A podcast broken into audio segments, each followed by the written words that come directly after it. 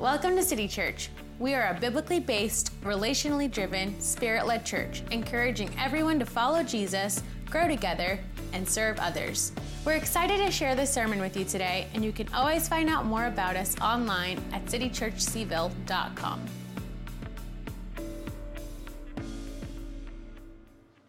So, this morning for Easter, what we're going to do, just in prayer, I felt led to do this that we are going to go through the three movements that make Easter what it is the cross, the burial, and the resurrection.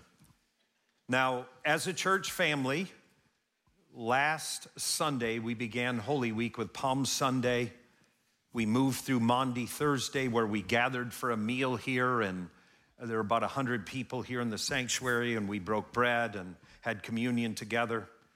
Then we move towards Good Friday, which is a uniquely awkward service with no real joy and no benediction. And we walked out of this sanctuary without hope. And then here we are on Resurrection Sunday morning. Now, what we always do as a church family, because we focus on the kingdom of God, is we always pray the Lord's Prayer together. If you come from a high church background, that might be known as the Our Father. But we're going to pray the Lord's Prayer together and then you will be seated.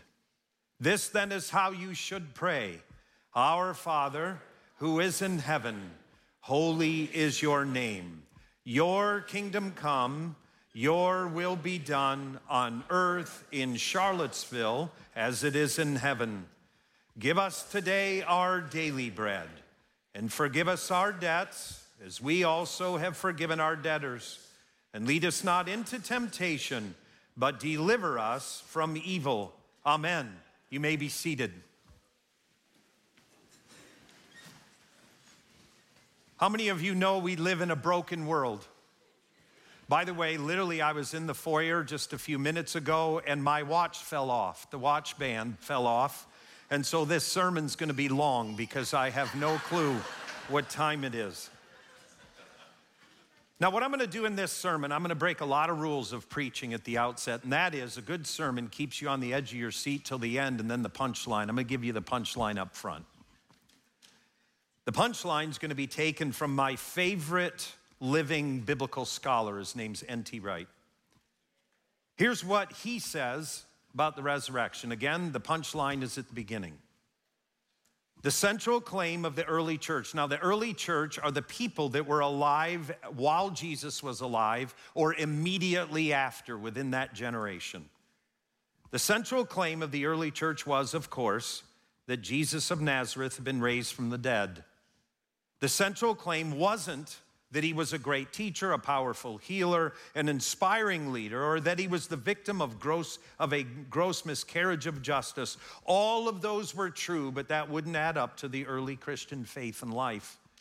The crucial fact they believed was that Jesus had been bodily raised to life after being well and truly dead and buried. This is what they announced to the startled world, the world of Jews and Gentiles the resurrection. Now, what we're going to do this morning is we're going to read the most dramatic of the resurrection stories. Up to half of all four gospels are a death march where Jesus has announced that he's going to Jerusalem and die, and the rest of the gospel, up to half the gospel, is what does it look like to follow Jesus as he moves towards the cross, the burial, and the resurrection. We're going to pick up the most dramatic of these readings, and it's found in the Gospel of Matthew. Here we go. The next day, the one after preparation day, the chief priests and Pharisees went to Pilate. Sir, they said, we remember that while he was still alive, that deceiver said, After three days I will rise again. It's interesting to note that even Jesus' mortal enemies knew that he had said he would be killed, buried, and then raised to life on the third day. And their nickname for Jesus was Deceiver. Reading on, so give the order for the tomb to be made secure until the third day. Otherwise, his disciples may come and steal the body and tell the people that he'd been raised from the dead. This last deception will be worse than the first. Take a guard, Pilate said. Go and make the tomb secure as you know how. So they went and they made the tomb secure by putting a seal on the stone and posting a guard. A seal is very simple it's a wax blob that Pilate's ring signet would have been stuck in the middle of. And the message was you mess with this stone, you mess with all of Rome. Jesus is risen. After the Sabbath at dawn on the first day of the week, Mary Magdalene and the other Mary went to the tomb. There was a violent earthquake, for an angel of the Lord came down from heaven and going to the tomb, rolled back the stone and sat on it. His appearance was like lightning, and his clothes were white as snow. The guards were so afraid of him that they shook and became like dead men. The angel said to the woman, Do not be afraid, for I know that you are looking for Jesus who was crucified. He is not here, he has risen, just as he said. Come and see the place where he lay. Then go quickly and tell his disciples, He is risen from the dead and is going ahead of you into Galilee. There you will see him. Now I have told you. So the women hurried away from the tomb, afraid, yet filled with joy, and ran to tell his disciples. Suddenly, Jesus met them. Greetings, he said. They came to him, clasped his feet, and worshiped him. Then Jesus said to them, Do not be afraid. Go and tell my brothers to go to Galilee. There they will see me. Again, what we're going to do this morning is we're going to look at the three parts that make up Easter the cross, burial, and the resurrection. Behind me is the picture of a painting that I used to sit next to and look at throughout Holy Week when I was a chaplain at a university in New Jersey. They have an incredible art museum. And I used to sit there and look at this painting. Now, the cross was so painful that a new Latin word was coined to describe the unbelievable pain. It's the word excruciating. X is out of, and cruciate is the cross. It was such an emblem of torture and so painful, humankind had never experienced that level of pain before. Excruciating. The next picture you now see is the picture of a heel bone with a spike through the heel bone. And I took that picture at an antiquities museum in Jerusalem. Now, what the text tells us is that Jesus was crucified. Just so you know, crucifixion was done at eye level. It wasn't as though they were raised 30 feet in the air. We know that it was done at eye level, and people were always crucified along major roads and thoroughfares. It's so that everyone could see the power of Rome. What else is interesting to note is the text tells us that there are three crosses. There's one on the right, where there's a thief, there's one in the middle, that's Jesus, and there's one on the left with another thief. What's interesting though is if you look up the word thief in Greek, it is not thief at all. The Greek word actually means terrorist or someone who's an insurrectionist. You see, Rome didn't crucify thieves, Rome executed people that were a threat to Rome.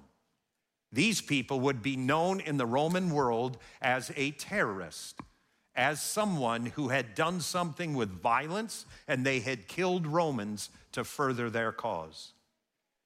So now we have our scene. Jesus is in the middle, and there's a terrorist on either side of him. By the way, in the ancient world, the cross said something about your life as well as your death. Now, what I want to do in looking at the cross is I would like to pick up a conversation that happens on the cross. It's found in Luke chapter 23, where the two terrorists, the Bible calls them here in English thieves, they hold a conversation with each other. The criminals speak to each other. We pick up our reading in Luke 23. Here's what the text says One of the criminals who hung there hurled insults at Jesus. Aren't you the Messiah? Save yourself and us. But the other criminal rebuked him. Don't you fear God, he said, since you are under the same sentence. We, we terrorists are punished justly, for we are getting what our deeds deserve. But this man, the one in the middle, has done nothing wrong. Then he said, Jesus, Remember me when you come into your kingdom. Notice he even knew that Jesus was ushering in a new kingdom. Jesus, remember me when you come into your kingdom. And Jesus answered him, Truly I tell you, today you will be with me in paradise. Here's another painting of three crosses that's hung in the museum where I used to go and sit as a chaplain. And the idea is in the Newer Testament that this event, as with all others in the Gospels, is written as a drama. It's true, but it's a drama. And the idea is is you're called to stand in front of the scene. Here's the scene. Jesus is in the middle. There's a terrorist to his right and one to his left. The terrorist on this side leans forward looks at Jesus and says, Get us out of here. If you are truly the miracle worker people say you are, get us off the cross. The other gospel says he begins to hurl curses at Jesus. On the other side of the cross, as the drama unfolds, is another terrorist. He leans forward further than Jesus and he looks at the other guy and looks at him and says, be quiet. You and I are getting what our deeds deserve, but this man has done nothing wrong. And I would submit to you the two terrorists killed with Jesus had the best seat in the house to see who Jesus truly was. They had been tortured with him, they had been crucified with him, and these two guys had observed him the entire time, and they'd never seen anyone like him. The one on this side leans forward and rebukes the other insurrectionist. And then he turns to Jesus and he says, Will you remember me? Will you remember me as you step in to your kingdom? Will you remember me? And Jesus says, Go believe certain things and get baptized and come back. Jesus says there's five critical doctrine that you need to know, otherwise you're not in. Jesus said, go get your life right and then come back, get cleaned up. He says none of that. Jesus looks at this guy and says, Today you will be with me in paradise. By the way, the word paradise is a synonym to the word of the Garden of Eden. Sir, you will be with me in the environment that God always intended us to live. You will be there today because of me. The idea for the cross is you're supposed to stand in front of it and ask yourself the question which guy do I agree with? Do I agree with this guy who looks at Jesus and flatly rejects him? Or, by faith, do you stand in front of this drama and do you agree with this guy? You agree with this terrorist that you deserve any punishment you would get. But because of that, you're going to turn to him and you're going to ask him to remember you. Remember me as you step into your kingdom. Take me with you. This guy voices faith in Jesus. Which will you do? Now, if you're a spiritual person, you know that what you see on the surface never tells the whole story of what's going on. The Newer Testament writers tell us what's going on behind the scenes on the cross. Philippians 2 8 says, And being found in appearance as a man, Jesus humbled himself by becoming obedient to death, even death on a cross. Paul writes in Colossians chapter 2, verses 13 through 15 When you were dead in your sins, God made you alive with Christ. He forgave us all of our sins, and having canceled the charge of our legal indebtedness, which stood against us and condemned us, we deserved to die. He has taken it away, nailing it to the cross. And having disarmed the powers and authorities, he made a public spectacle of them, triumphing over them by the cross. In other words, what you think is happening by looking at the cross, what is spiritually happening behind the scenes, is counterintuitive to what you see in the natural. Because listen, what Rome did was put people on a cross and made a public spectacle of them. And yet, when Paul looks at the cross, he says, Rome thought they were making a public spectacle of Jesus and triumphing over him. But what was spiritually happening was Jesus was making a spectacle of them and triumphing over them. You see, it's an upside down kingdom. In the kingdom of God, it may look like you're losing, but you're winning because of Jesus. Why the cross? In 2 Corinthians 5:21 the apostle Paul writes, God made him who had no sin to be sin for us, so that in him we may, might become the righteousness of God. Romans 5 8. But God demonstrates his own love for us that while we were sinners, Christ died for us. That's the cross. Now let's go to the burial. The burial is simple. You see, Nicodemus and Joseph of Arimathea go to Pilate and ask if they could take the body off the cross. You can rest assured that Pilate made sure Jesus was dead before he ever gave up the body. As a local ruler, the last thing you want is an insurrectionist, a terrorist that you attempted to kill to still be alive. You see, the idea of the tomb is this Jesus is dead. Here's a couple pictures I've taken of the tomb that if you ever visit Israel, this is the tomb that you will be taken to that they believe held the body of Jesus. But the point of the burial, the point of the tomb is simple Jesus is dead. He is dead, dead. As we would say, he's deader than a doornail. I have no clue where that phrase comes from, but I've heard it my whole life. That's the idea of the tomb. Jesus is dead, he is no longer alive. But as we all know, what's on the surface isn't ever the final story. Because while he's in the tomb dead, something else is happening. Jesus is facing death. Physical deadness is a symptom of a greater problem. In the Bible, it's known as death, it's known as sin, it's known as darkness, it's known as evil, it's known as chaos, it's known as brokenness, it's known as dysfunction and hell and the grave and heartache. It's presented in a lot of names, but the sin that holds it all together is death.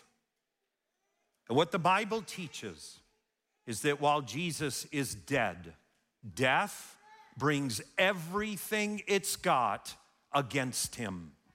Death, the force that opposes God's best, has been waiting for this moment since the fall of Adam and Eve. And in this moment, death makes its move to crush the only one who can bring life through death. Well, what we discover is, is that Jesus is in a tomb. He's dead. He's dead, dead. And all hope is gone. Now let's deal with the resurrection. You see, no one expected Jesus to be alive. His closest disciples at this time of his ministry were women. The text is clear is that the women show up with burial issues and items.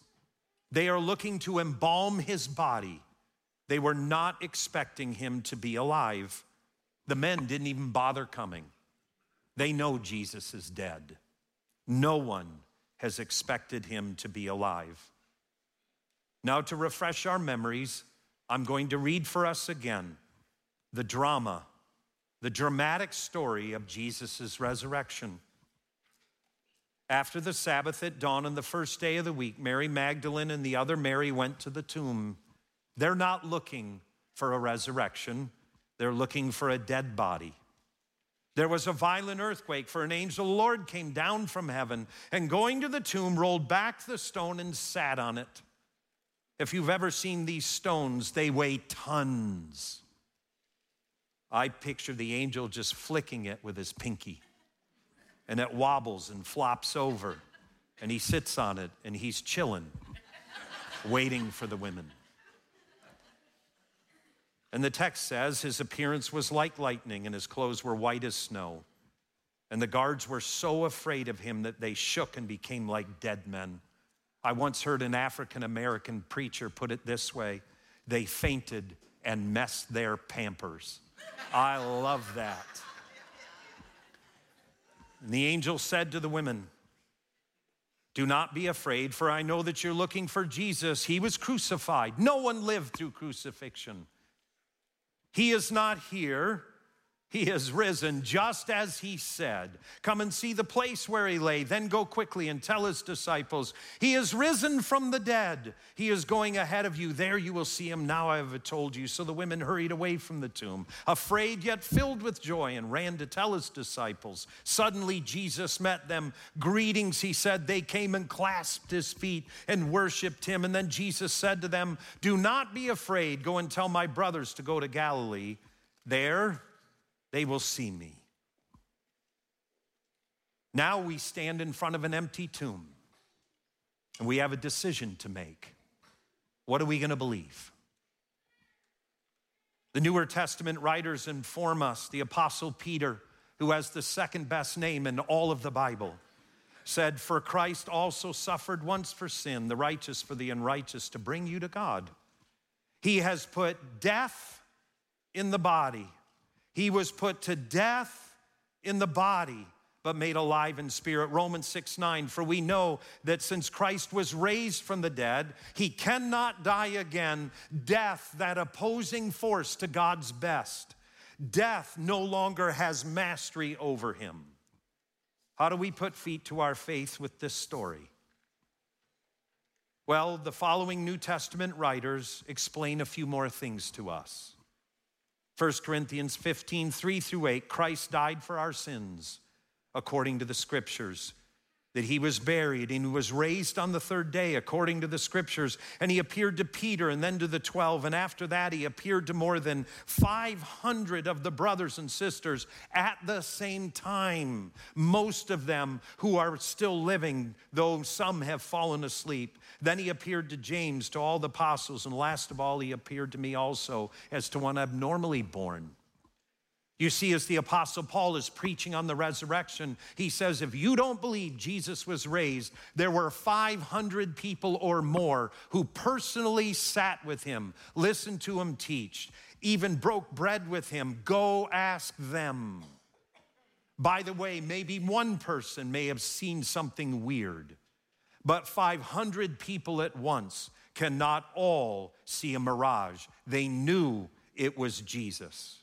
Acts 1 3 says, After his suffering, Jesus presented himself to them and gave many convincing proofs that he was alive. He appeared to them over 40 days and spoke about the kingdom of God. You see, the angel was right. He is not here, he is risen, just as he said. Through death, through the cross and the burial and the resurrection, he has conquered death. The Newer Testament writers teach us that on the cross, he paid the price of my sin, my brokenness. He took God's judgment upon himself for me, and he did it for you as well. Billions of people have found hope and peace and new life because of what we've just looked at. The Newer Testament writers tell us, Romans 4:25, he was delivered over to death for your sins and was raised to life for our justification. Peter goes on to write Praise be to the God and Father of our Lord Jesus Christ. In his great mercy, he has given us new birth into a living hope through the resurrection of Jesus Christ from the dead and into an inheritance that can never perish, spoil, or fade. Would you stand with me? And as you do, I would like to you in faith to position yourself before an empty tomb. That you would take a moment to close your eyes and open your heart. You are in front of an empty tomb. And you must decide what will I believe about Jesus? Paul writes in 1 Corinthians 15 Death has been swallowed up in victory. Where, O oh, death, is your victory? Where, O oh, death, is your sting? The sting of death is sin, and the power of sin is the law. But thanks be to God, He has given us victory through our Lord Jesus Christ. He has given us victory through our Lord Jesus Christ. You stand in front of an empty tomb. What will you believe? I would beg you, I would encourage you to believe that He is the one who has conquered death.